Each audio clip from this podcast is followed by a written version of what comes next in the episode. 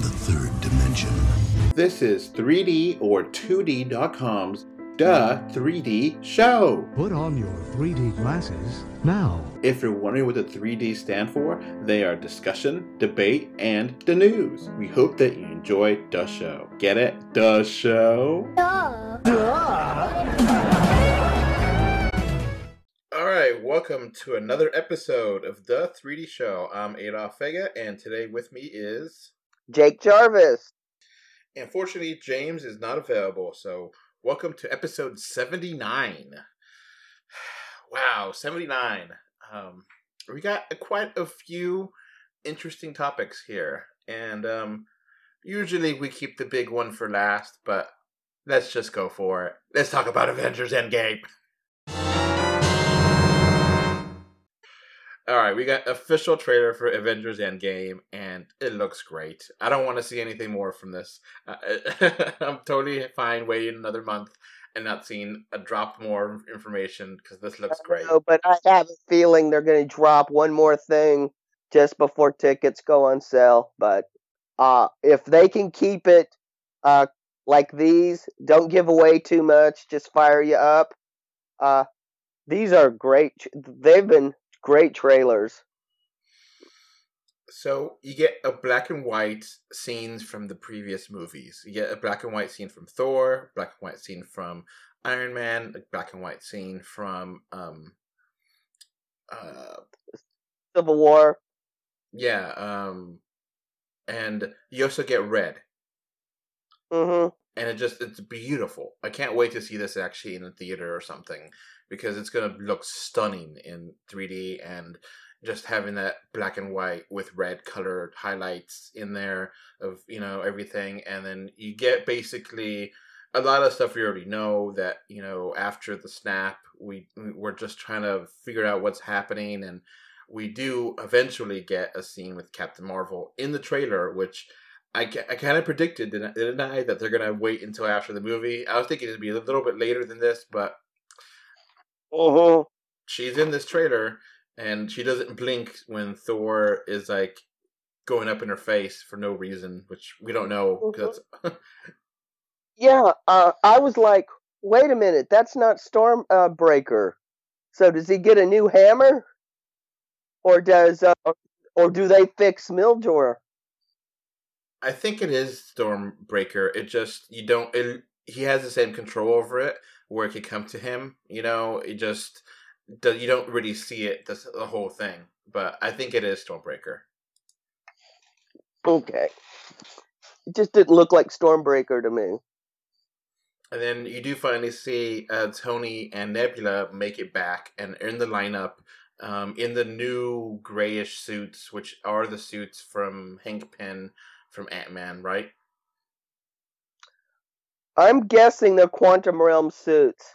Uh, but I'm also thinking they may not be just Quantum Realm suits. They might be suits that they can use to go into space, go into the Quantum Realm. Or time travel.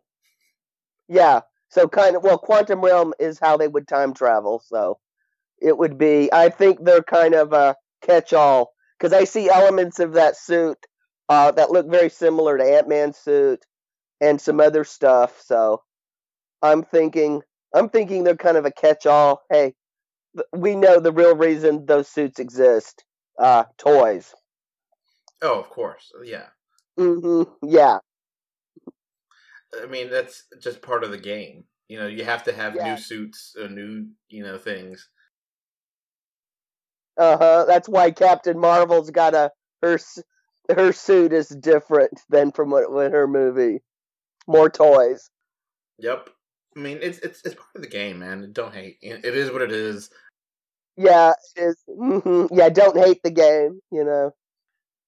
And then, and to an extent, I'm totally fine with that, because I'm fine with, you know, part of part of the toys are going to be for collectible adults, and part of them are actually going to be for kids to play with, and I do like that kids are still playing with toys. You know, I love video games, but at the same time, there's something about actually playing with the physical thing, you know? And just because they put out a a new version uh, for every movie or or whatever, uh, doesn't mean you have to buy them. I mean, nobody's putting a gun to your head saying you have to own them all. So, um, yeah, we get a little bit of this. You know, we do get confirmation that Tony and, and um, Nebula get back to Earth somehow. Um, you know, we don't know how or when, but it happens, you know. Uh, mm-hmm. Which, you know, I never really doubted that.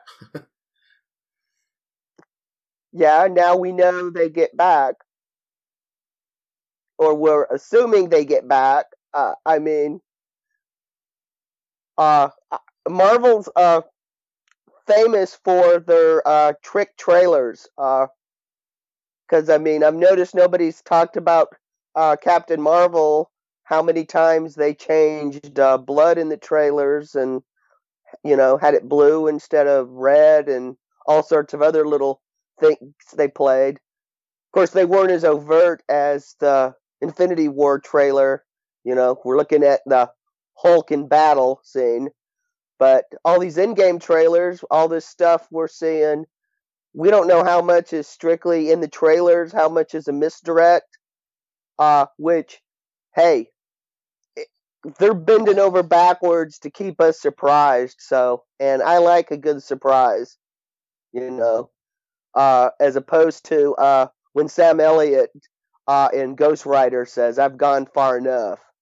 That's not a surprise that I look forward to.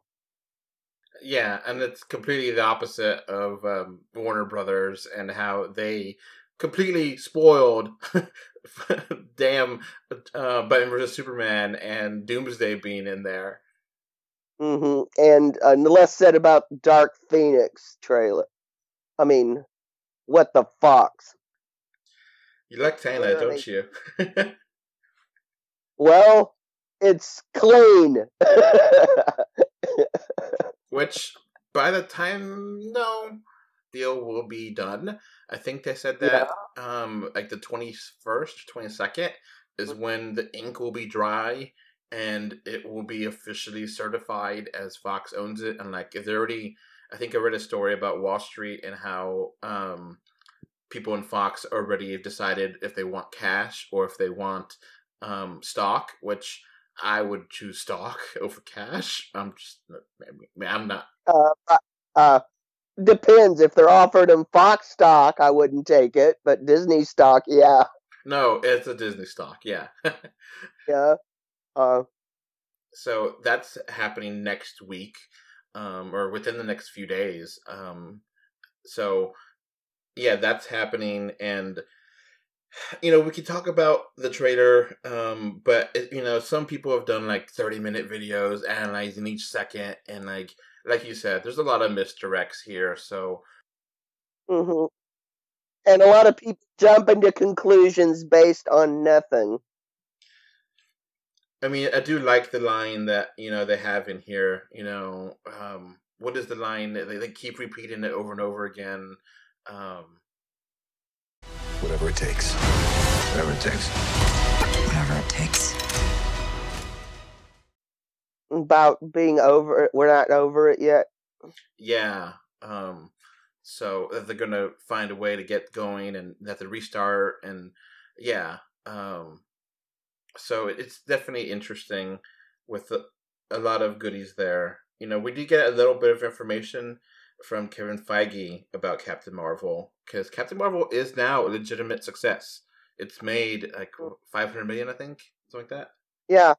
Mm-hmm. Yeah, like a week makes a half a billion worldwide. Yeah, so uh, I would say uh, it's a outstanding success, which is surprising. Uh, but I mean, it's surprising in a good way. I mean, everybody. I mean, we're comic geeks. We wish all comic movies to do well and succeed. I mean, I got no agenda other than uh, yay comics. Good stories is the agenda. We want good stories. Uh-huh. Exactly. So, um, you know, Feige said that there will be limitations and or an Achilles heel for Carol Danvers, which is a good thing to hear because right now she seems to be more powerful than Superman, and at least Superman has kryptonite, you know? Yeah, well, I've always seen, uh, well, you could be the most powerful being in the universe, but there's some problems that can't be solved with brute force. It's what's what's the old adage, if you're a hammer, you try to treat every problem like a nail, and every problem isn't a nail. So, just saying, not all, there's no there's no being so powerful that they can solve everything in every situation, just like that. Um, they said that in the interview that they're looking for um, ways to connect Captain Marvel and Infinity War um, when they were filming it. So they're like, what's a nineties device that would make sense that could connect the two? And they're like, oh, yeah, a beeper. Yeah, a pager. You know, that was a easy kind of thing that makes sense that in the nineties you would have that technology. You know, obviously Captain Marvel, you know, Carol Danvers is going to fix it. But, you know, yeah, I talk about the uh, Stan Lee tribute. Um, and said that people, you know, were wanting, he wanted to celebrate Stan Lee. He didn't mm-hmm. want to people to cry. I mean, we ended up crying anyway, but he wanted to celebrate the life of him and honor him. And I think that's exactly what he did there.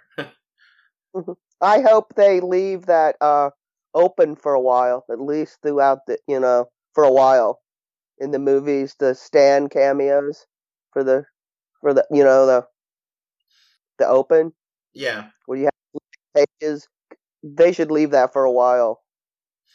Now, I've kind of thought about this. Um, I don't know what Kevin Feige looks like, um, but would you want him to be um, a, a cameo in the movies to kind of continue that, or you gotta no? Um, he doesn't seem to be the cameo got type of guy. Uh, if I was them, I would still use Stan Lee.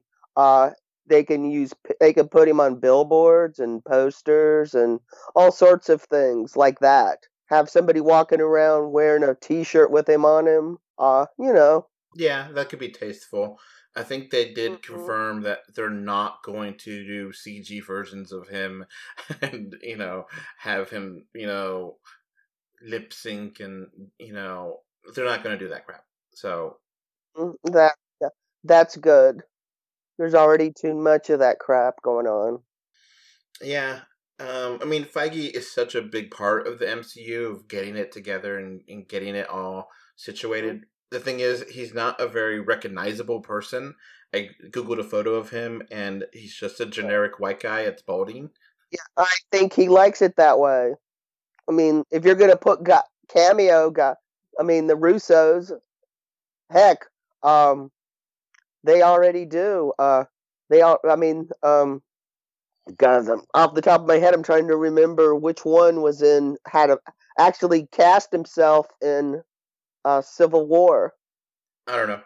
Um, but let's keep going here. Um, continuing, yeah. Let's continue here with the comic book news and Marvel news. And mm-hmm. that we got confirmation that James Gunn has been rehired to do Guardians of the Galaxy three. Mm-hmm.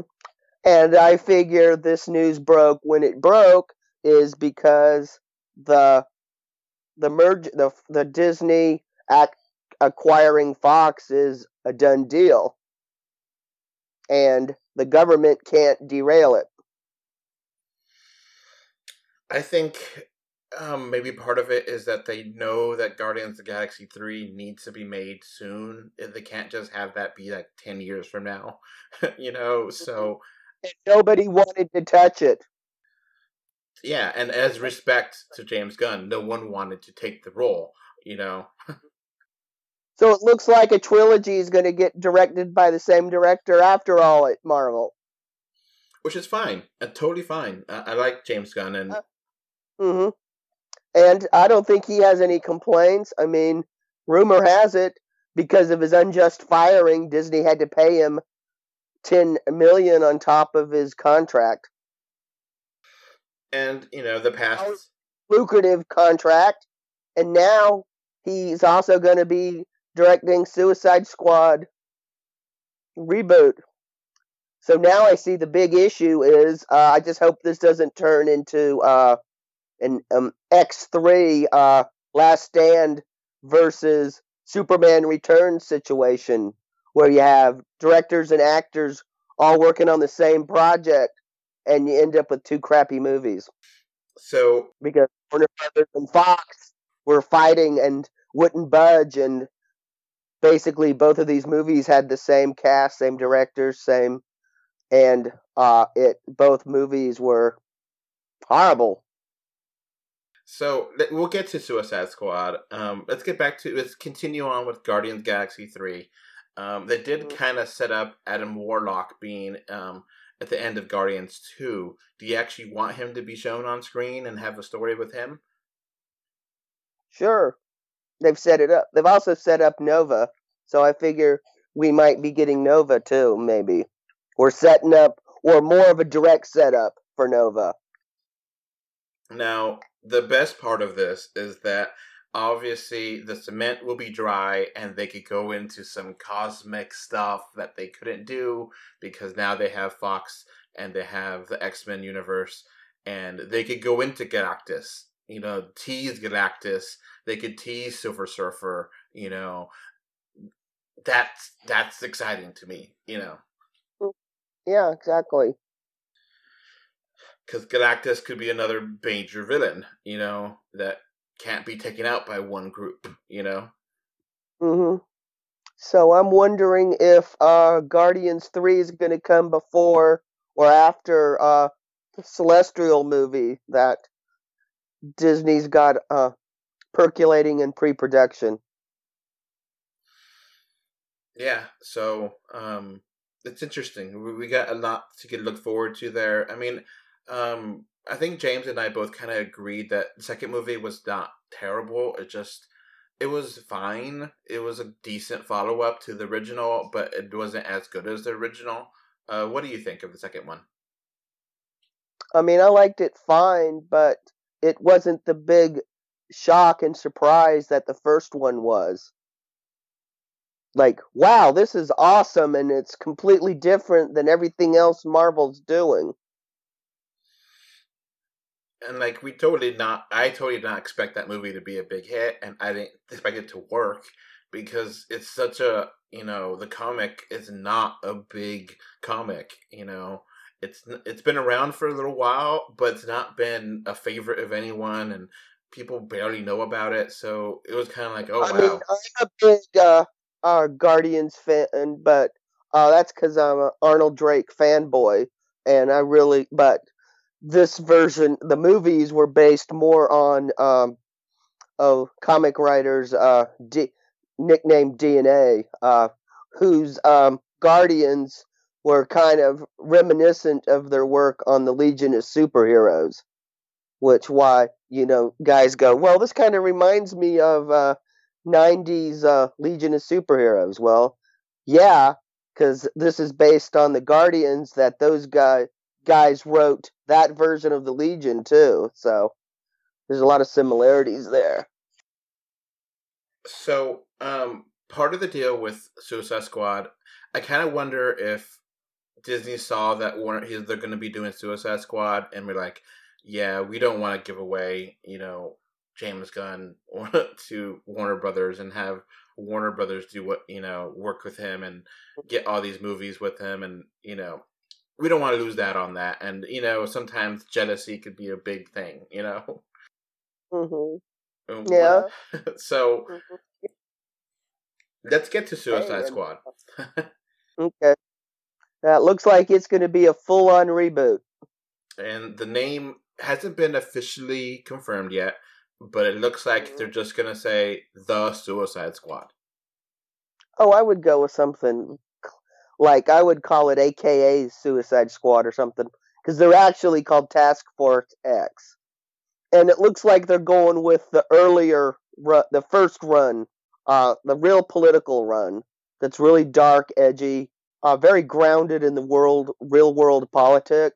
And um, James Gunn is writing and directing that, and once they're done with Suicide Squad, the new Suicide Squad, then they're going. he's going to go over to Disney and do Guardians Galaxy three.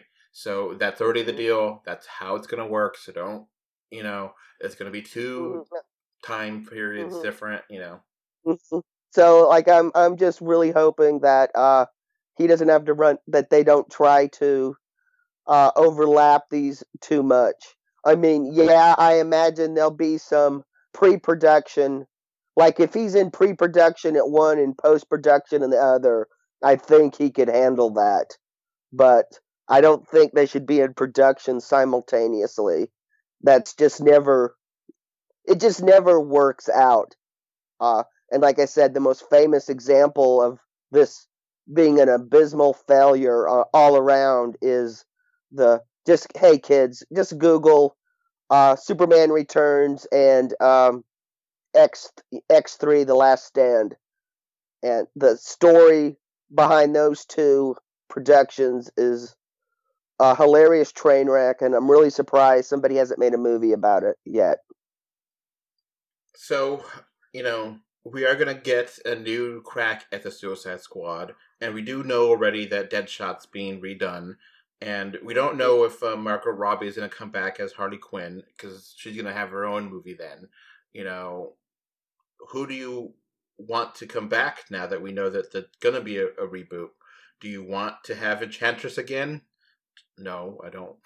Oh, I don't think I don't think we're getting any of those characters. Uh, uh, I figure there's a chance we might get uh, uh, Dave Bautista as uh, Peacemaker, even though I would personally like to see him as the Polka Dot Man, because that's a character that really needs to have a sly sense of humor and somebody with good comic timing, and I think he would be really good at being the Polka. But he'd make a great Peacemaker too.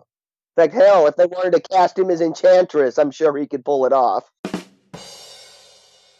Because Enchantress was definitely the, the, the stinker of that group. Oh, yeah, she reminded me of, uh, oh, Zool and Ghostbusters. But worse. Yeah, I mean, I was like, aim for the flat top. I mean, I felt like I was watching Ghostbusters eighty-four, you know, along with a little bit of Kelly's Heroes kind of in that movie. But and and Idris Elba's Deadshot, you know, that's going to be really interesting. So um and then it's going to be like a, a Suicide Squad from another dimension, because like we're still going to get Amanda Waller um and Viola Davis, and you know, it's just gonna be a weird movie, but I'm excited for it. I did, you know, I do like the original. I, I don't hate it as much as everyone else does, but it definitely is a flawed movie. Yeah, I thought it was fine. I mean, it's it's it's one of those. It's just kind of what I joke. It's fine. It works. It's okay. Uh, it's not the end all be all. Uh, but it works. It didn't insult my intelligence. I didn't feel like I wasted two and a half hours of my life watching it. It was fine. And I think that this one, I think Warner Brothers is learning, which is the most important part, to trust its directors and not micromanage, which I think this was the biggest problem of Suicide Squad, was that, it, you know, they're like, oh, they got to make it more light, more fun, because people didn't like Batman versus Superman. And it's like, well, that's not really the way to do things. And, you know, you shouldn't be changing because you don't like one movie, change the next one. That doesn't really work that way. And from what I've heard, that production behind the scenes of the original, they really, you know, didn't held down the director and didn't let him do what he wanted, you know? Yeah. Which is a shame. I mean, David Ayers is like one of those directors. I mean, yeah, he's had a few movies that didn't work for me, but, you know, he's a very talented director, and he's one of those guys I will, he's one of those guys I will get my butt in the seat almost just, just on the, oh, David Ayers directed. Okay, I'll give it a shot. So, yeah, I think it's exciting to see this, and I think, you know, this is going to be a fun take on this, and it should be a pretty good movie, um, all things considered. And, you know, maybe, the, I think, hopefully they ha- learned the lesson as well and keep this low scale. We don't need to have the Suicide Squad saving the world from aliens again. Who cares? You know, we don't need that. We need them to do something small. I'm sure we'll find out what's going on. I mean, uh, do we even know if Jared Leto is still running around the D C universe as the Joker, or have they cut him loose completely and he's just sayonara, I'm now Morbius? That's a good question, because I don't know. I, I think that maybe they still have a contract for him to do one, and I think they, they're still interested in doing it, but they don't, I don't, it's one of those promised movies that D C has promised. But he, uh, but, uh, he would be a good fit for a Suicide Squad movie. So, it, it, it's interesting, you know. Suicide Squad would work, and the best way to do it is to do it like an Ocean's eleven, Ocean's twelve, Ocean's thirteen, Ocean's ten, mm-hmm. whatever. That kind or, of thing. Or, or original Mission Impo- or like the Mission Impossible uh, T V show, uh, you know, where that you pick a team and you may not come back. You know, if you accept this mission, we'll see. Uh, I just like James Gunn as a director. I've always liked him. Uh, So he's he's got a he's got a sweetness to him, and he's got a real edge to him. You know, it's very interesting. Yeah. So I look forward to this movie very much. Heck, I look forward to movies he produces. You know, I'm looking forward to Brightburn. Yeah, I mean, Suicide Squad would be a good thing to do with, you know, have them infiltrate Fort Knox or something stupid like that. You know, mm-hmm. that's yeah. the kind of story you want for this. This not. Aliens or, you know, whatever. Mm-hmm. Yeah, exactly. I mean, or they could go, uh, or they get hired to go kill the Joker.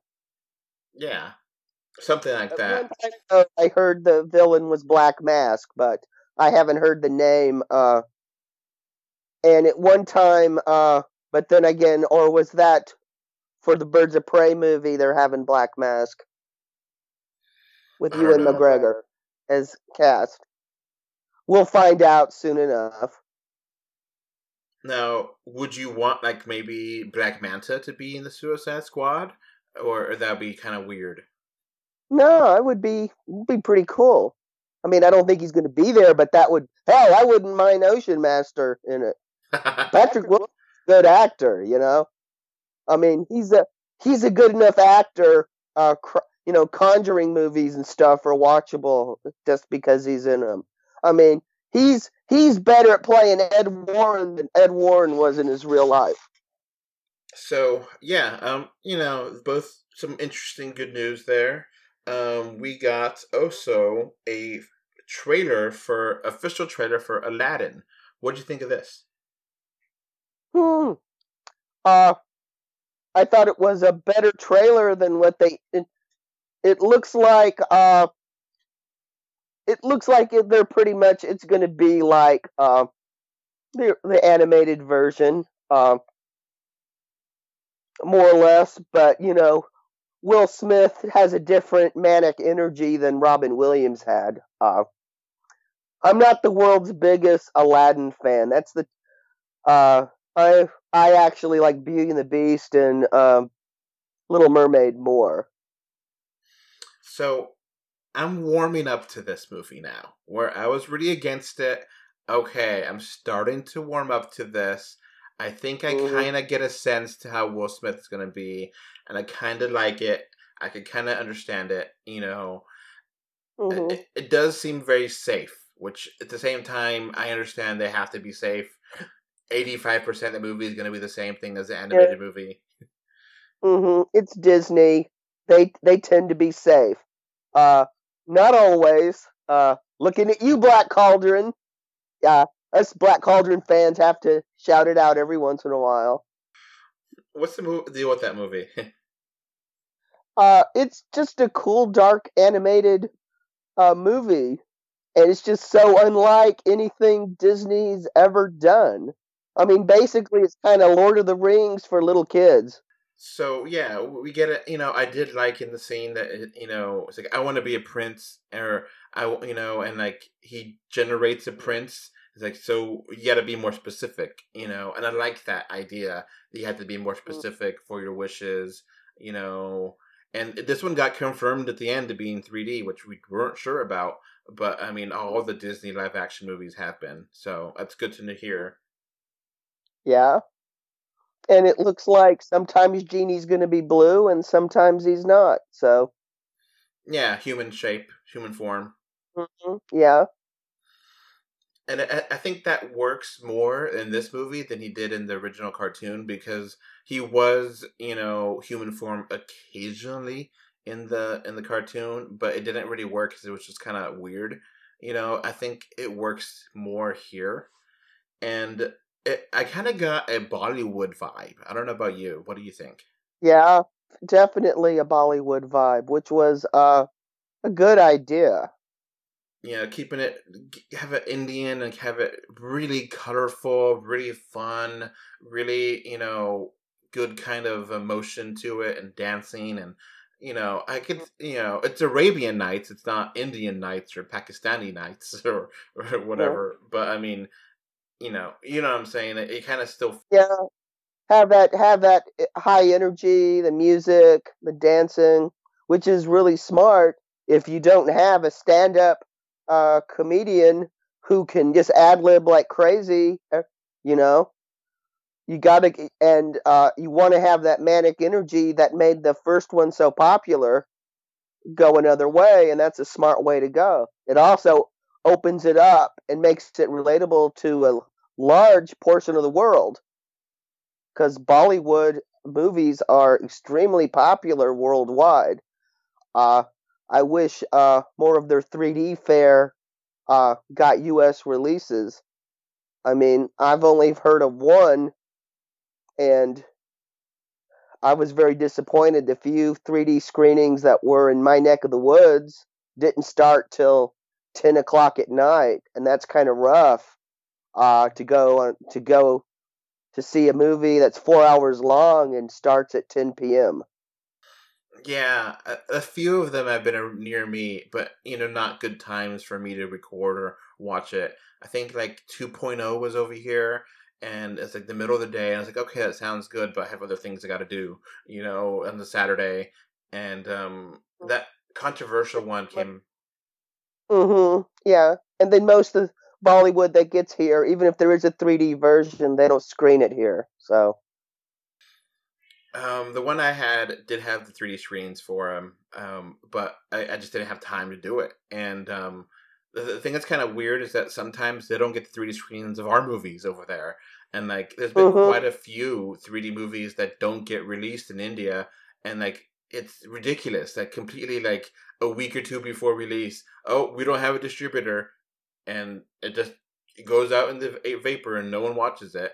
And it's just like, and sometimes uh, India gets uh, home video releases of stuff in three D that we don't. So... So, um, yeah, it's interesting. Um, kind of talking, mm-hmm. continuing with Will Smith, we got mm-hmm. uh, information on Gemini Man, which now has been confirmed to be in three D, which it wasn't before. We don't have a trailer or a poster yet. Probably after we put up the podcast, it'll probably go up, but neither here nor there. Um, and they get confirmed that it's going to have a high frame rate. What do you think of a high frame rate movie? Uh, I actually like high frame frame rate movies. I like them very much. Uh, first time high frame rate movie I saw was one of the Lord of the Rings sequels. And to me, it looked like it was the first time I saw a movie that actually looked like real life. I felt like I was looking at reality, uh, ironically, because everything in it was C G I created. So that wasn't lost on me when I saw it. I chuckled. I just felt like all these ogres and stuff were real. I mean, it looked real. It felt real. But unfortunately, it doesn't translate to home video, because that would mean we have to change our T Vs, um, Blu-ray players. Everything has to be changed up for high frame rate. So... Uh, one step, one step forward, two steps back. Now, it's interesting because high frame rate would be sixty frames per second for three D, one hundred twenty for two D. And um, mm-hmm. there's not many theaters that can even handle this. So, you know, who's really going to be able to see this besides, you know, one or two theaters, you know, and you have to have, you know, it's going to be really hard to find this. Mm-hmm. I know. There's like four places within one hundred miles of me that can play this. And it stunk as none of them got Guardians uh, two, which had a three D high frame rate version available, but it didn't play anywhere near me. Now, just to make sure we're clear, um, most movies go with the regular frame rate, which I think is twenty-three frames per second, right? Or about twenty-four. All right, just about there, yeah. Mm-hmm, yeah, twenty-four frames per second is the is the close enough for government work. Um, so that's like the standard movie, and you know, mm-hmm. th- there is some T Vs and some Blu-ray players that do have it, and people have like get mad and like, no, I don't want to see it in that frame rate. I want to see it, you know, lower frame rate, regular, you know. People have said that it looks like a soap opera, which I don't understand. Uh, it depends. Uh, there's the to me, high frame rate doesn't look like a soap opera. It's the little controls they add on T Vs that make things look like soap opera effect. Uh, to me, a high frame rate just makes things. Of course, um. I have a, of course, your mileage may vary. Uh, I have an extra cone, so I see differently than a lot of people do. So that's probably why, uh, to me, higher frame rate, to me, looks closer to reality. Are you an X-Man?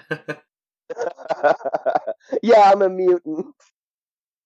Um. So who knows if we're ever actually going to see this?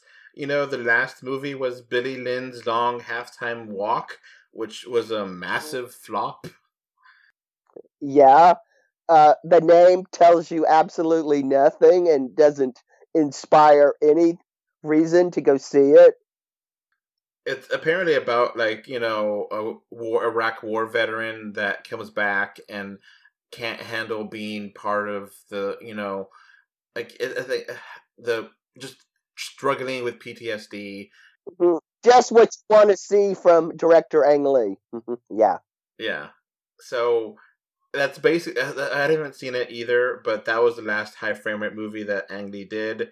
And that was a massive flop everywhere. Um, I don't think it got good reviews either. So. Hey, I didn't see it. I was like, uh, we just lived through this. I don't want to be. Every, I think everybody wants to forget uh, the whole, the the anything to do with the Bush years. They just want to pretend they didn't happen. Yeah, it, it just it's it's a weird time, you know. It, it it's hard to have nostalgia for being scared of terrorists, you know. Yeah, exactly. Uh, and we have to go through the early two thousands nostalgia first before we get to this nostalgia. You know, get your nostalgia in order. But I mean, you know, I do like Ang Lee. I, I think Life of Pi is a great movie, and I love the three D in that movie. Mm-hmm. Yeah, just keep him away from Hulk movies, and we'll be fine. I could respect the original Hulk. I don't. I. I, I now that I'm older, I kind of understand why people don't like it that much. But I have a respect for it. You know. Oh, I do too. But it's not the Hulk. I respect I just, the... Didn't understand the source material. The, the dad issues with Hulk are something that's interesting, I've always found interesting about, and they never really go into, and they actually have Betty here, which they never, you know, they kind of dropped from M C U altogether. I don't think there is a Betty in the M C U, right? Uh, there is, but I think they made her a Hulk. Well, they basically... I think they're, I think they're just taking everybody in the Hulk who's known the Hulk and turned him into a Hulk. Which is what happens when you uh, have a character that's fifty years old and uh, and people you hire to write it don't want to create new characters because they don't have ownership of them. Now, going back to the high frame rate, I think um, James Cameron has specifically stated that he wanted, or he wants, or envisions next Avatar movies to be high frame rate three D, um, you know, with like eight K, you know, cameras, and did be the top end, top end. So, you know, we'll see if that could happen, you know. It, it was Avatar that really, you know, there's three D movies that came out before Avatar, but Avatar pushed it forward. And, you know, could Avatar two, if it's, you know, you have to see it in sixty frames per second three D, you know, is that going to push the movie franchise, you know, series forward, or is it going to be a dud because he's waited too long for the sequel, you know? Yeah, and uh, and who knows if Disney wants to spend the money. With Disney, you never know. We should be getting an Avatar two trailer anytime now. It should be happening. Yeah, I know, but it's this has taken so long. I mean, it's starting to enter Gambit territory. Well, it's almost to Flash territory, which is our next topic. Awesome segue. Uh, yes, awesome segue. Mm-hmm. So, we got some news that um, Ezra Miller, who played the Flash in um, Justice League, is now writing the script for the Flash? Uh, along with comic book writer and creator of the television show Happy, Grant uh, Morrison. Which is really interesting and kind of weird that an actor would help write his own movie. Uh, he's probably frustrated uh, on many levels. Uh, wants to do something that's not uh, uh, Jeff Johns, because uh, it's one thing I have to say about the D C universe is everything seems to be all based on the interpretations of one creator. I think if um, I think I've read some places that if this doesn't happen, he's just gonna give up, and then you know that's gonna be the end of the Flash movie, because if he's out, then no one's in, and uh, you know just have to drop it and move on. But because the guys who turned in a script, uh, John Francis Daley and um, God, what's the other guy? John Goldstein, or is it Smith? Um, they uh. wrote uh, Game Night and Spider-Man Homecoming. So, I mean, they're they're very good script writers. Yeah, Game Night is a whole lot of fun. Oh, yeah. Uh, yeah, Game Night, must see. Yeah, and if you got a three D T V, hey, you can watch it in three D if you wish. But it's not a three D movie, but gotta recommend it. It's one of the best comedies I've seen come out of Hollywood in twenty years. Um, wasn't, um, like the first writers of the Flash movie, um, the people that did Lego and, um, Spider-Man Into the Spider-Verse? Weren't they the writers at first, too? They got fired for some reason? They were, they were directors. Which drives me crazy, because they're such great directors. Lord and Miller. Uh-huh. Mm-hmm. Yeah, Lord and Miller. They were uh, directing it. I thought this was going to be awesome. We have great directing duo with the great writing duo, you know, this sounded like it was going to be a dream come true, and then all of a sudden, I don't know, see, I mean, I don't know if it's because everybody's fighting over whether to do Flashpoint or not. Which I think is a bad and, idea. Uh, well, I don't know, uh, I mean, because Flashpoint, the, the story, Uh, is mostly uh, Thomas Wayne Batman, uh, Wonder Woman and Aquaman, and Shazam. That's the majority of the story with the Flash.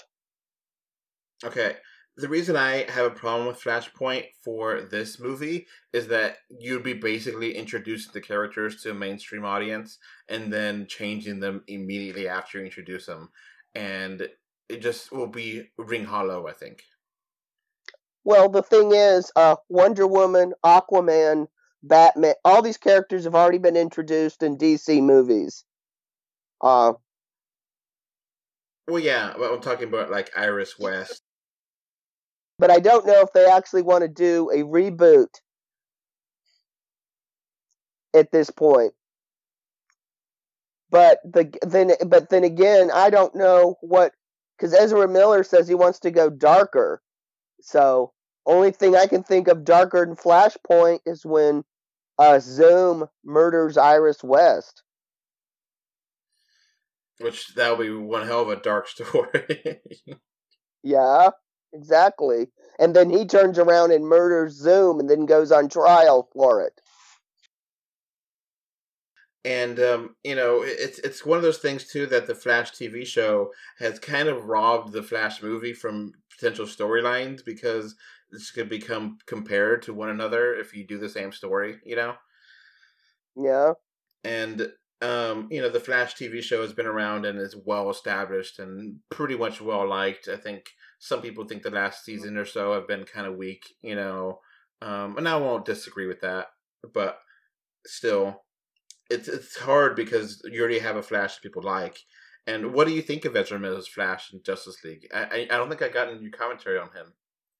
Well, it's fine, but the problem is, uh, it's so overshadowed. I agree. It's so overshadowed with the T V show, uh, because Grant Gustin is just so perfect as the Flash, and Ezra and and Barry Allen, Ezra Miller's Barry Allen. Uh, we haven't seen very much of him. There's been no development. I mean, he's just a few quips and quirks, and I mean, what? How much? What? Twenty minutes of uh, Ezra Miller altogether as Flash in all of these uh, Justice League movies, and yeah. How many hours and hours has Grant Gustin had to develop the character? So, I mean, it's not even Ezra Miller doesn't even have a chance. I mean, Grant Gustin just owns the character. He's just so perfect at it. I think the only way that you could really do a Flash movie is just to basically have, you know, maybe have like a ten-minute intro of how he got his powers, who he is, and then go after some rogues. And it just mm-hmm. be a simple movie where you go after two or three rogues and you try to, you know, it's a fast-paced movie because it's a Flash.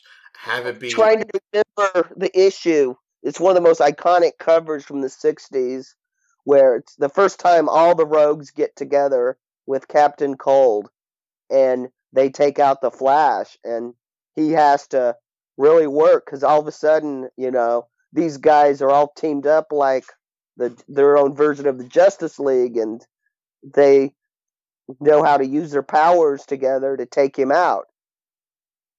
That would be a really good story to adapt, but it's not Jeff Johns. Now, tell me more about Jeff Johns. Okay, Jeff Johns is the brain is the comic brain trust, and so far the only things that have been getting turned into movies at D C are his uh, versions of uh, stories. Like his run, like Aquaman was based on his run of Aquaman. Uh, Wonder Woman was based on his work on Wonder Woman. And I imagine the problems with the Flash are he wants his version of the Flash. And there was a little pushback with Snyder because he uh, was uh, was basing stuff on the Injustice video games. Which Injustice would be a fun movie, but I think you have to... It's- Uh, but it's but it doesn't fit in with the mainstream D C universe, and I don't think you could substitute Injustice for the mainstream D C universe. No, I agree. It could be a fun thing to do as, like, you know, a third Justice League movie or something after you establish the characters, after everyone likes everything.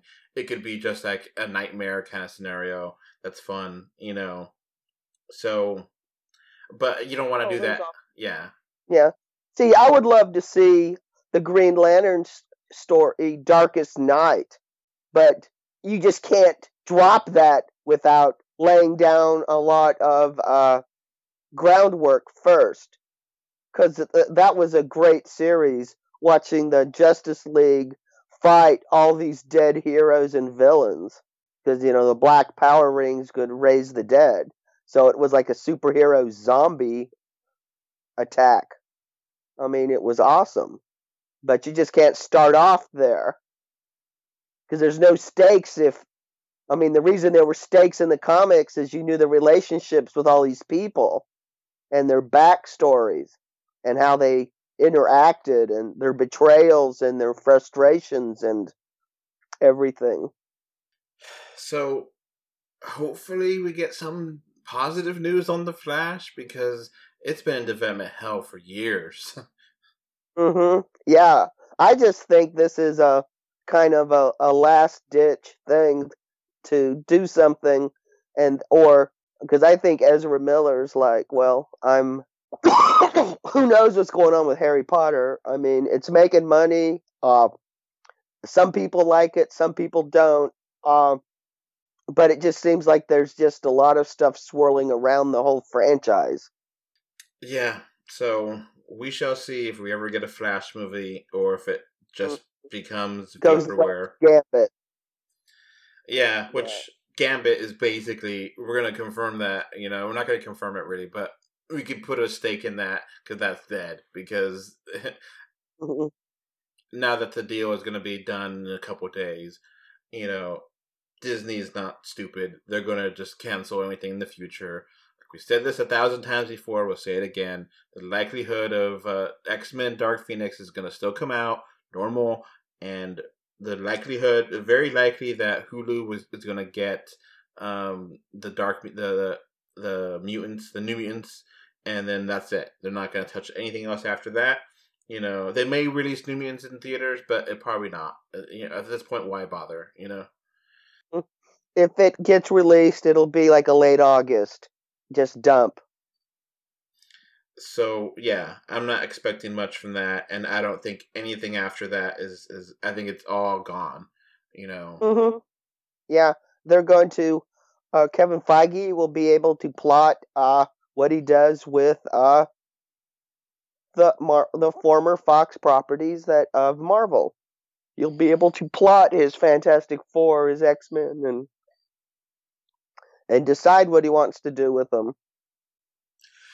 So, Jake, you got anything else you want to talk about?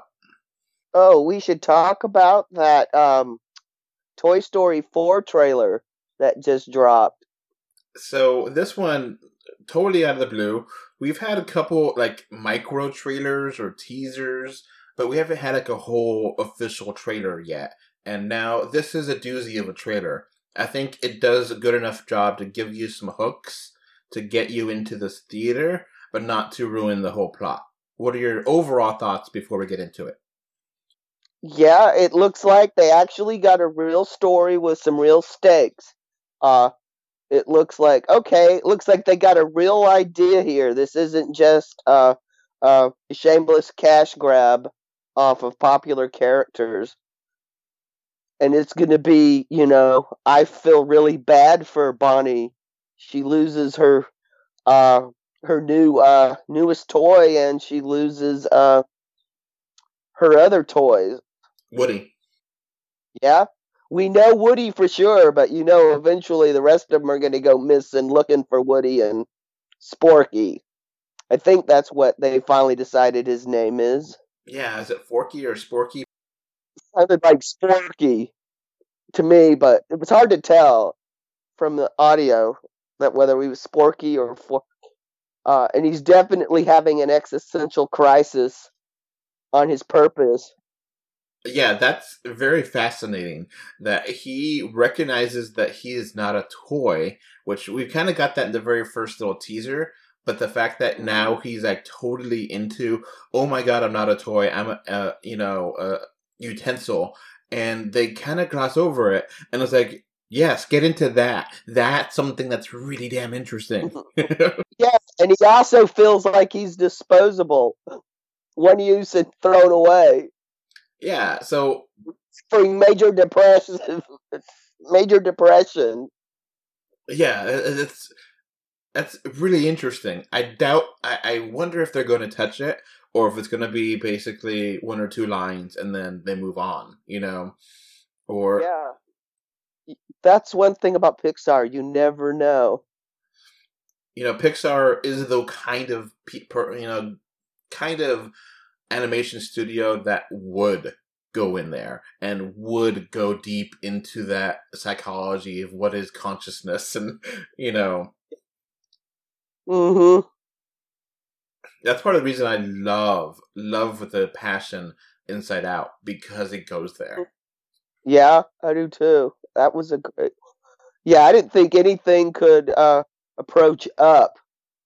And I was like going, uh, I think this one's given Up's uh, storyline uh, run for its money. Of course, st- Toy Story's always going to get you in the feels. And this trailer, uh, yeah, and they picked uh, peak uh, Beach Boys. I mean, it's hard to beat Beach Boys uh, during their uh, Pet Sounds period. So, yeah, um, we get to see Bo, Bo-, Bo- Heap, or mm-hmm. And she's like, oh, I've moved on, and I'm found, and I'm over here at the carnival or, or amusement park, or and... I'm happy here, and it seems that Woody's happy there, but I'm kind of confused how a toy would be happy at an amusement park, because the kids are not going to be playing with them. They're going to be playing with the rides and the stuff. Yeah. So are they like prizes to be won, and they're just never won? I mean, still, like I said, intriguing uh, questions. But we don't have answers. And then we had these uh, dolls dumb- that look like the ventriloquist dummies from uh, Goosebumps. Which is awesome. I thought that was actually really cool and scary and, and fun. Creepy. Yeah, not yeah, creepy, but not too creepy. So I don't think I'm going to have to deal with a uh, little kid meltdown when I see this in the theater. So that really opens up the question of what is conscious and what is not conscious, more so. Mm-hmm. And, and we're going to have some very confused six-year-olds. And, um, you know, they, they do say that's a new story, new characters, and they do honor the past, which is very, very important because Toy Story trilogy is basically, for me, sacred. Yeah. Uh, just one thing, uh, something I just kind of find a little amusing. Um, most people I know who play with toys, they don't really play. They're like in their twenties and thirties. Uh, kids who were my who were who, when I played with toys like that. Uh, th- today the kids seem to be more into uh, video games and handheld. You know, their tablet or their phone, you know, it's a digital thing. Not, it just seems like they're not into objects until they're a little older, and it's almost like uh, they're trying to capture a childhood they never had, a mem- uh, that didn't ex- hasn't existed for a long time. Because, I mean, Woody's uh, a toy from the nineteen fifties in this Toy Story thing. And and Buzz is a toy from the eighties. Yeah, and this is something that I feel like I've, you know, I enjoyed them. You know, they came out in the mm-hmm. mid-nineties. And for, for, first of all, a showpiece in digital animation, which people kind of mm-hmm. forget. There was nothing before Toy Story. There was, like, some small things here and there, but nothing at this scale. Yeah, exactly. They uh, made uh, digital... and computer animation a thing, that it wasn't just this crappy thing, that you could actually do something with it as a, on its own. You didn't have, it wasn't merely something you would add to give flavor to a movie like Tron. Or like a music video or something stupid uh, and small. Yeah. Mm-hmm, like uh, the uh, Dire Straits uh, a music video that was all computer animated. I mean, now it's we've got deep fakes on the internet, and I mean, it's I mean, we're in a situation now we can do this stuff. We question our own reality. Yeah, the, the it, Pixar became a big corporation because of Toy Story, and Disney eventually bought them out, and then the success of Pixar probably helped Steve Jobs get back into Apple, which then led to Apple coming back with iPhones and everything. So, I mean, Toy Story, you cannot t- t- take away how big of a deal it is with the society. Yeah, and uh, and Pixar's also gone through a change in leadership. Uh, uh, I don't know. I don't. It's part of the whole Me Too situation. Uh, and um, it's not the purview of this podcast, but I just want to acknowledge that stuff because we're probably it's probably going to become more and more a part of things as as productions beco- are released that were affected by it. Now, you know, going back to Pixar, Pixar was also one of the, you know, animation studios where people thought, you know, it's one of those things where Japan gets it.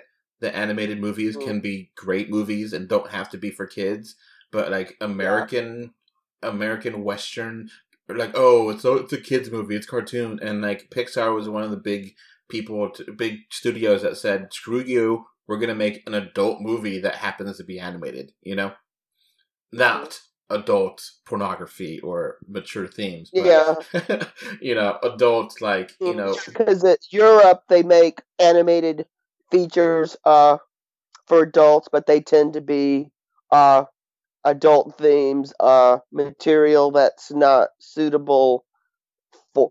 It's it's not like stories for adults that deal with adult life. It has what they call adult themes of, you know, sex and violence, stuff that parents don't want their kids watch. But I also say there's also movies that children shouldn't watch. Uh, like Parenthood. It's not because of the material, but little kids should know more about their life before and their relationships than before you start throwing to them what life is like having kids and being married. Because that, that's, it's not appropriate for them yet. They need to know about this other stuff before they learn about this stuff. Makes sense? Yeah. Um, so, mm-hmm. yeah. Toy Story four, I'm, I'm actually kind of getting excited for this, which, which is amazing. mm-hmm. Yeah, I didn't think I was going to... I just figured I was going to roll my head and said, oh, this is just going to be greatest hits of, oh, we're going to take the moments from each three movies that worked, and we're going to jam them all together and do a story about Bonnie. And it looks like... Uh, It looks like they found a good hook and a good story, and uh, this will be, I believe, the first movie in the post John Lasseter era. Of course, this was in. I mean, it's not completely post John Lasseter era, but still, we'll see whether Pixar's still got some creative juices. Because when you have a big change of leadership like that, it could be, it's, you never know what's going to happen next, what direction they're going to go in, and whether the quality is going to stay the same. And, you know, I think, I think James mentioned this before, that he kind of thought Toy Story three was like the pinnacle of Pixar, and like they kind of have lost their way. And to a de- degree, I feel like they have, but they've gone, a lot of movies have been great. Coco is fantastic. Same mm-hmm. thing with um, uh, Inside Out. It's fantastic, mm-hmm. you know. Mm-hmm. But yeah, you know, Toy Story three just hit it out of the park, and I don't know anyone that was not shattered by that ending. yeah, yeah, it was quite a, it was quite a thing. So I think it was pretty bold to. Well, other than the money issue, uh. It's pretty bold to do a fourth one. Because, I mean, it could just go the way, it could be like Shrek, you know? Yeah, Shrek. um, you know, I think Toy Story three was like one of the few movies where I saw people crying and giving a standing ovation at the same time. Yeah. And I think the kids were not crying, the parents were. Yeah. Oh, Toy Story is more for people of a certain generation. Uh, so that's why it's kind of so important. You know, that's why Toy Story four, it has so much weight on there, because it has the emotional baggage of a generation or two, you know. Yeah. That's you know, part of the reason why people don't want it to be made. But now we've seen it and like, okay, I think I think they have a good idea here. I think they have a good idea and I feel good, you know.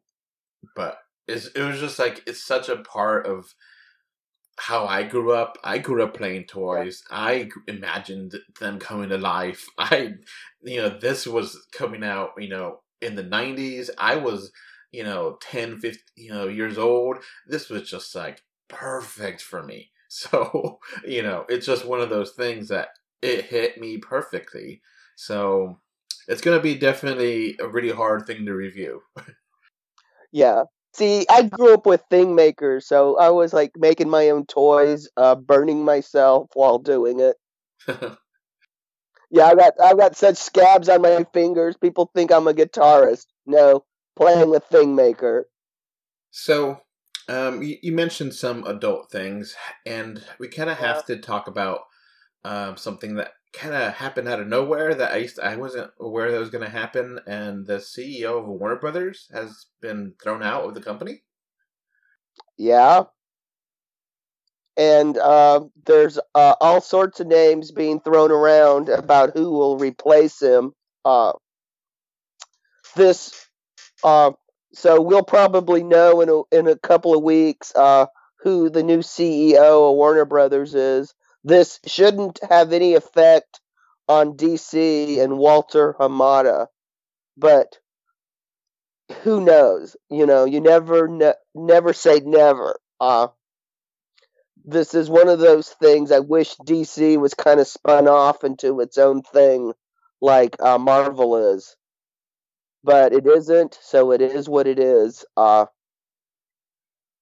Yeah, C E O Kevin Teixeira, which I'm probably really not pronouncing that right. Yeah, uh huh. Well, it just looks like he was uh, uh, relieved for trying to uh, promote an actress, and it's just your standard sexual favors and uh, casting people over the objections of uh, directors and producers and. It's pretty much the way Hollywood has always acted. It's just kind of shocking to see somebody still trying to do it with the awareness people have of it. It's just shocking to just see it still happening, but I guess it's, since it's always happened, it always will happen, and I shouldn't be surprised. Uh, just, I get tired of Warner Brothers not being able to just walk and chew gum for more than a couple of weeks at a time before they have a, another crisis of management. Yeah, and Warner Brothers owns a lot of things besides D C Comics' entirety. It, they own, a, you know, the Harry Potter films. Mm-hmm. Lord of the Rings uh, franchise. Um, they just got bought. They just merged with A T and T, and it looks like all the Warner Brothers people are mostly gone, so we've got all these tech people running a studio. And, you know, part, you know, obviously the C E O is a big deal, and how the, you know, corporation underneath him or her um, operate is a big deal. And, you know, a lot of movies uh-huh. have gone through production hells, you know, and, you know, we don't know what's going to be. If anything's going to happen, like we're going to see anything, if it's going to be delays or if there's going to be any kind of changes to schedules, or, you know, actors leaving, or, or, you know, there's a lot of things behind the scenes that we may not know probably for a couple years. And some stuff we may end up seeing just because it happens, and it happens big, you know, it's a big news. So this, it's breaking news, but it's also one of those news things that is probably going to keep giving us, it's going to be a fountain that we're going to keep drinking from for probably years to come. Mm-hmm. Yeah. Especially since we're going to be waiting till uh, twenty twenty-two for a follow-up to Aquaman, other than um, James Wan wanting to do a trench movie. Of course, you know, you have to admit that was a highlight of the movie when they sell to the trench and those monsters. Straight out of a Lovecraftian nightmare. So I could see why James Wan wants to go back there and craft a whole movie around it. So, yeah, they have a huge amount of things attached to them. And, you know, I don't think we could really even have the time to see what they have, you know. But, you know, the D C movies, the Harry Potter movies, the, like you said, uh, Matrix movies. Uh, and God, they've got so many old properties that they haven't exploited in a long, long time. Uh, Looney Tunes. you know, yeah, they've got the Looney Tunes. Um, Mav- heck, Maverick. I guess it's time. They ever have a Western revival, Warner Brothers is set. They own so many Western properties, um, as well as, um, oh, they got all sorts of crime shows, especially from the fifties and sixties and seventies that they could exploit. Uh, yeah, it... I mean, yeah, and they've also they they've got a deep catalog. I mean, they're, I mean. Warner Brothers Studios been around almost forever, almost as long as Hollywood, practically. Uh, yeah, they have. They're gonna come around the century mark. I'm not kidding. nineteen twenty-three. Yeah. So, and they're one of the big ones. Like, hey, you know, they've been around for almost a hundred years, and they've been popular for almost a hundred years. So, you know, the fact that the C E O is leaving out of nowhere, you know, because of horrible sex scandal, it's just wow, you know. Yeah, and it's one of the silliest of scandals. It's because he's like, because uh, it was like, why? Uh, it didn't. Not only did you hurt your career, you didn't help hers either. And it's one of those. I, I mean. I mean, the actress, her name just keeps escaping me because it's like, she didn't, it didn't, the scandal is making her more famous than any of the movies that she was put in by this guy ever did. Um, actress Charlotte Kirk? Kirk, yeah. Only thing I can think of uh, she was in was Ocean's eight, off the top of my head. Yeah, so it's just, it, it, you know, it's icky to talk about. It's it's hard to talk about because, you know, we're not really trying to make light of it. We're not, you know, w- this is kind of a lighter show, and, you know, we... It's also trying not to exploit it, I mean, but it's, this stuff is just getting to be so much of it, you have to acknowledge it, or you, or we sound like we've, or we just seem like we've got our heads in the sand. And also, this stuff is more and more affecting what we get to see. Yeah, it, so it's more than just, oh, look at him being stupid. It's it's going to affect the movie business and what comes out, what doesn't get come out, what gets delayed, you know, and what actors mm-hmm. get paid and what, and you know, it just there's a lot of because uh, a, a new because sometimes when a new regime comes in, they cancel everything from the old regime that's outstanding. That hasn't been made yet. So yeah, it's it's going to affect us, you know, as people that review movies and enjoy movies, and mm-hmm. you know, mm-hmm. Warner Brothers is the last American studio that has a real commitment to three D, a serious commitment. So is that going to change under the new regime? We don't know. We hope not. I figure even if it changes, there's still hope because uh, there's contracts for th- Real three D at Cinemark through um, twenty-two. So there is, there's going to be some product for us to see, at least in Cinemark until uh, nineteen, until twenty twenty-two. So, and like here's a real world example: D C E U shared universe no longer a top priority, according to the W B C E O. That was from three weeks ago, February twenty-eighth, and or a couple weeks ago. Um, so yeah, the new C E O may be like, yeah, we're gonna Justice League two, man. You know. Mm-hmm. Exactly.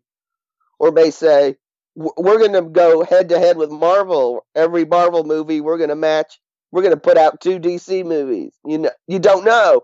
Or they may decide to spin off D C and sell it. Yeah, so it, it could... Don't know. It's going to definitely trickle down. You know, that's one of the things where this will definitely trickle down. It's not like um, voodoo economics. But, um, yeah, I, I think... I think we got a good amount of show. Um, nothing else you want to mention? Uh, well, we could always talk about uh, Marvel. Uh, the talk that uh, everybody's uh, sitting around waiting for Marvel to announce a new slate or whatever. Uh, I mean, we do have some ideas what's coming uh, because there's been little leaks. Uh, We know uh, Scott Derrickson is working on uh, Doctor Strange uh, sequel. We know uh, Marvel's just hired a director for Shang-Chi. We know uh, The Eternals is in pre-production. And we got also uh, Black Widow movie, which we've talked about before, and the Black Panther movie, too. So, you know, there's definitely going to be some movies coming out. And, you know, Black Panther and Black Widow and Doctor Strange are all, you know, and Guardians are all, you know, known properties. You know, we know what to expect from those movies, basically. But the Eternals are going to be out there. Yeah, and we will know if, because there was at one time going to be almost a year break between Marvel movies. Uh, I think this summer at either San Diego um, Comic-Con, or at if if if Disney decides to have a D twenty-three or something, or maybe Show West in Vegas, we will find out um, what we will get dates and movies, and we'll find out if there's going to be a big break uh, for Marvel. Yeah, Shang-Chi is going to be interesting because it's going to be a kung fu um, movie. And um, he's in the Marvel Cinematic, you know, Marvel Comics. Um, he's supposed to be like the best kung fu fighter of all time. Now, you know, obviously that's... He is a little problematic uh, on several fronts. Uh, he uh, is the son... This isn't a spoiler, by the way. It's it's canon in the comics. He's the son of Fu Manchu. Mm. Uh, the character has not aged well. Uh, if I was a Marvel, and I'm not, so they would be very smart if they like made him the son of the Mandarin or something. Okay, um, you know, and he's just kung fu. Which, hey, I love kung fu. Don't get me wrong. I love martial arts. I think that's a great um, uh-huh. film. Friend, also get rid of the biracial thing because the reason they did it was because the show Kung Fu, where they cast a white man as a biracial Asian character, which wouldn't fly today. And I would just make, because people were crying for Iron Fist to be Asian. So I would make Shang-Chi Asian and get some really good martial arts. Yeah, so that's a good question because martial arts is really fun to watch on screen, but I mean, how is he going to really compete with, like, Thor? Yeah, get, um, like, Sammo Hung. I mean, that guy has directed some of the greatest kung fu fights in cinematic history. Uh, and he's still with us, working strong. I mean, yeah, get him doing the court as a fight coordinator, man. Heck, uh, Jet Li could probably coordinate. I mean, he's been in so many of these movies. He could probably do it now. He could move behind the camera. Yeah, I mean, I think Jet Li and, you know, having... And there's all sorts of talent to do this. Uh, and I'm sure uh, Disney, through Marvel, has approached a lot of these guys already, or hopefully so. I mean, there's also talent in Hong Kong that hasn't been tapped by the West yet. Yeah. Um, you know, having Jet Li and Jackie Chan be consultants at least would be a very big deal, I think, and really help mm-hmm. authenticate it, make it feel more than just mm-hmm. Marvel Kung Fu movie, you know. uh-huh.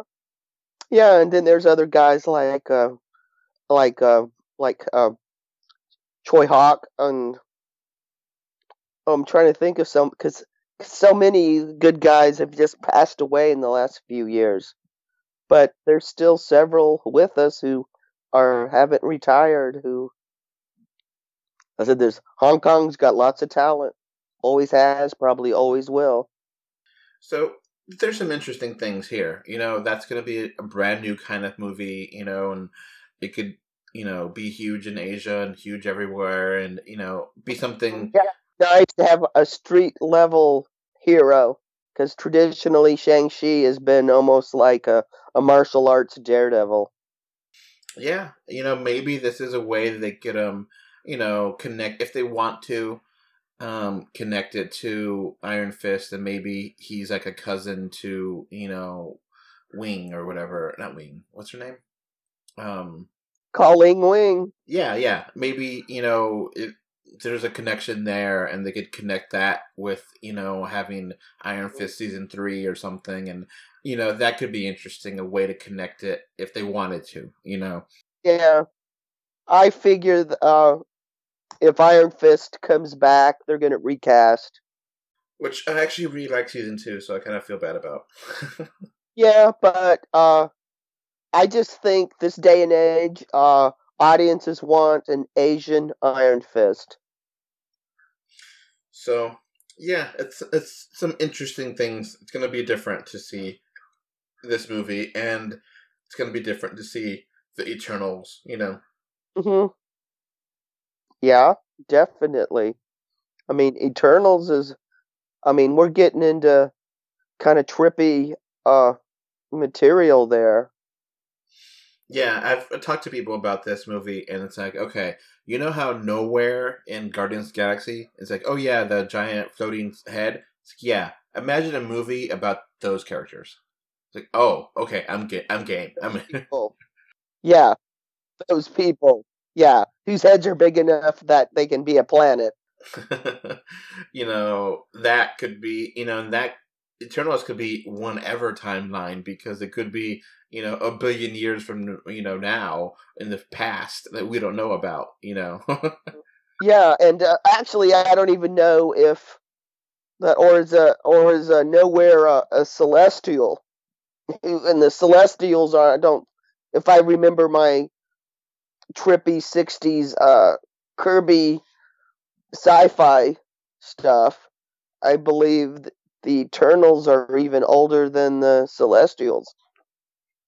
Yeah, it, that's where it gets kind of confusing and, and all that. But, you know, I'm I'm interested. It's going to be kind of, that's one that they could go really out there for. So, and then Doctor Strange, too, could, they could go really out there for, you know. Oh, one of the rumors I'm hearing about Doctor Strange is we may get uh, the Defenders, you know, Namor and Hulk and Doctor Strange. I mean, I would love Black Panther two to have uh, the villain be uh, Victor Van Doom. Mm-hmm. Because that could be a really interesting thing that, you know, Van Doom wants to um, have, uh, you know... The vibranium. Yeah, and, you know, he's his own country, too, and, you know, getting mm-hmm. his perspective on things, and because Van, you know, the the Doom... uh, Doctor Doom is, you know, part of the whole X-Men, Fantastic Four, and they're going to have access to that. So that would be an interesting way to do that, you know? Yeah, exactly. So, yeah. Oh, um, talking about Marvel before we go, you previously mentioned that Captain Marvel made about five hundred million dollars. It's, that number has dramatically changed. It's now just about seven hundred seventy-nine million dollars. Holy crap. This thing is in in range of hitting a billion worldwide. And it's in definitely going to probably hit Wonder Woman, you know, with a, Wonder Woman is like eight hundred, something like that, million. Mm-hmm. So it's one hundred million away from that. And five hundred of that is worldwide, uh, foreign. Really, uh, uh, so any people questioning, oh, a woman can't handle being a superhero. Yeah, you, you're that complete idea is dead. Yeah, exactly. If Wonder Woman didn't prove it, this one ought to. And then if that still doesn't convince you, Mar- Marvel's going to hit you over the head with Black Widow in a couple of years. Yeah, and I think definitely it's, you know, Marvel at this point and Disney, like, yeah, trolls, eat it. Yeah, and uh, and Marvel, I think you should listen to the ladies who uh, work for you and want a Lady Liberators movie. Yeah, I mean, I- I'm one hundred percent game for season three of um, Agent Carter. Yeah, exactly. Hey, that, hey, hey, Disney, you got your own streaming service. Yeah, you own Hulu. I can't, of, I can't think of a better place to have Agent Carter. Heck, you might actually get me to, you know, let loose of some money here. I mean, to be honest, the only reason I got Netflix because it comes with my phone plan for free. All right, I think that's a pretty good show. We got a lot of topics here, um, but we had a, we had some good fun, and uh, thank you for listening. Bye. Bye. All right, before this podcast ends, I want to give a thank you to my patrons. Right now, we have a one patron, which is David from Spain, and I want to thank you for your financial support. All right, so that's going to be it for this podcast. We now have a Patreon, and the link is in the description. Uh, thanks for watching. And we are on Facebook, Twitter, Instagram, a little bit everywhere. Just look for us, three D or two D. And of course, review us on iTunes. And if you want to write us a letter, um, our email address is email three d or two d at gmail dot com. So that's going to be it. Uh, thanks for listening. Bye. Bye. Hey, bye. Bye, everyone.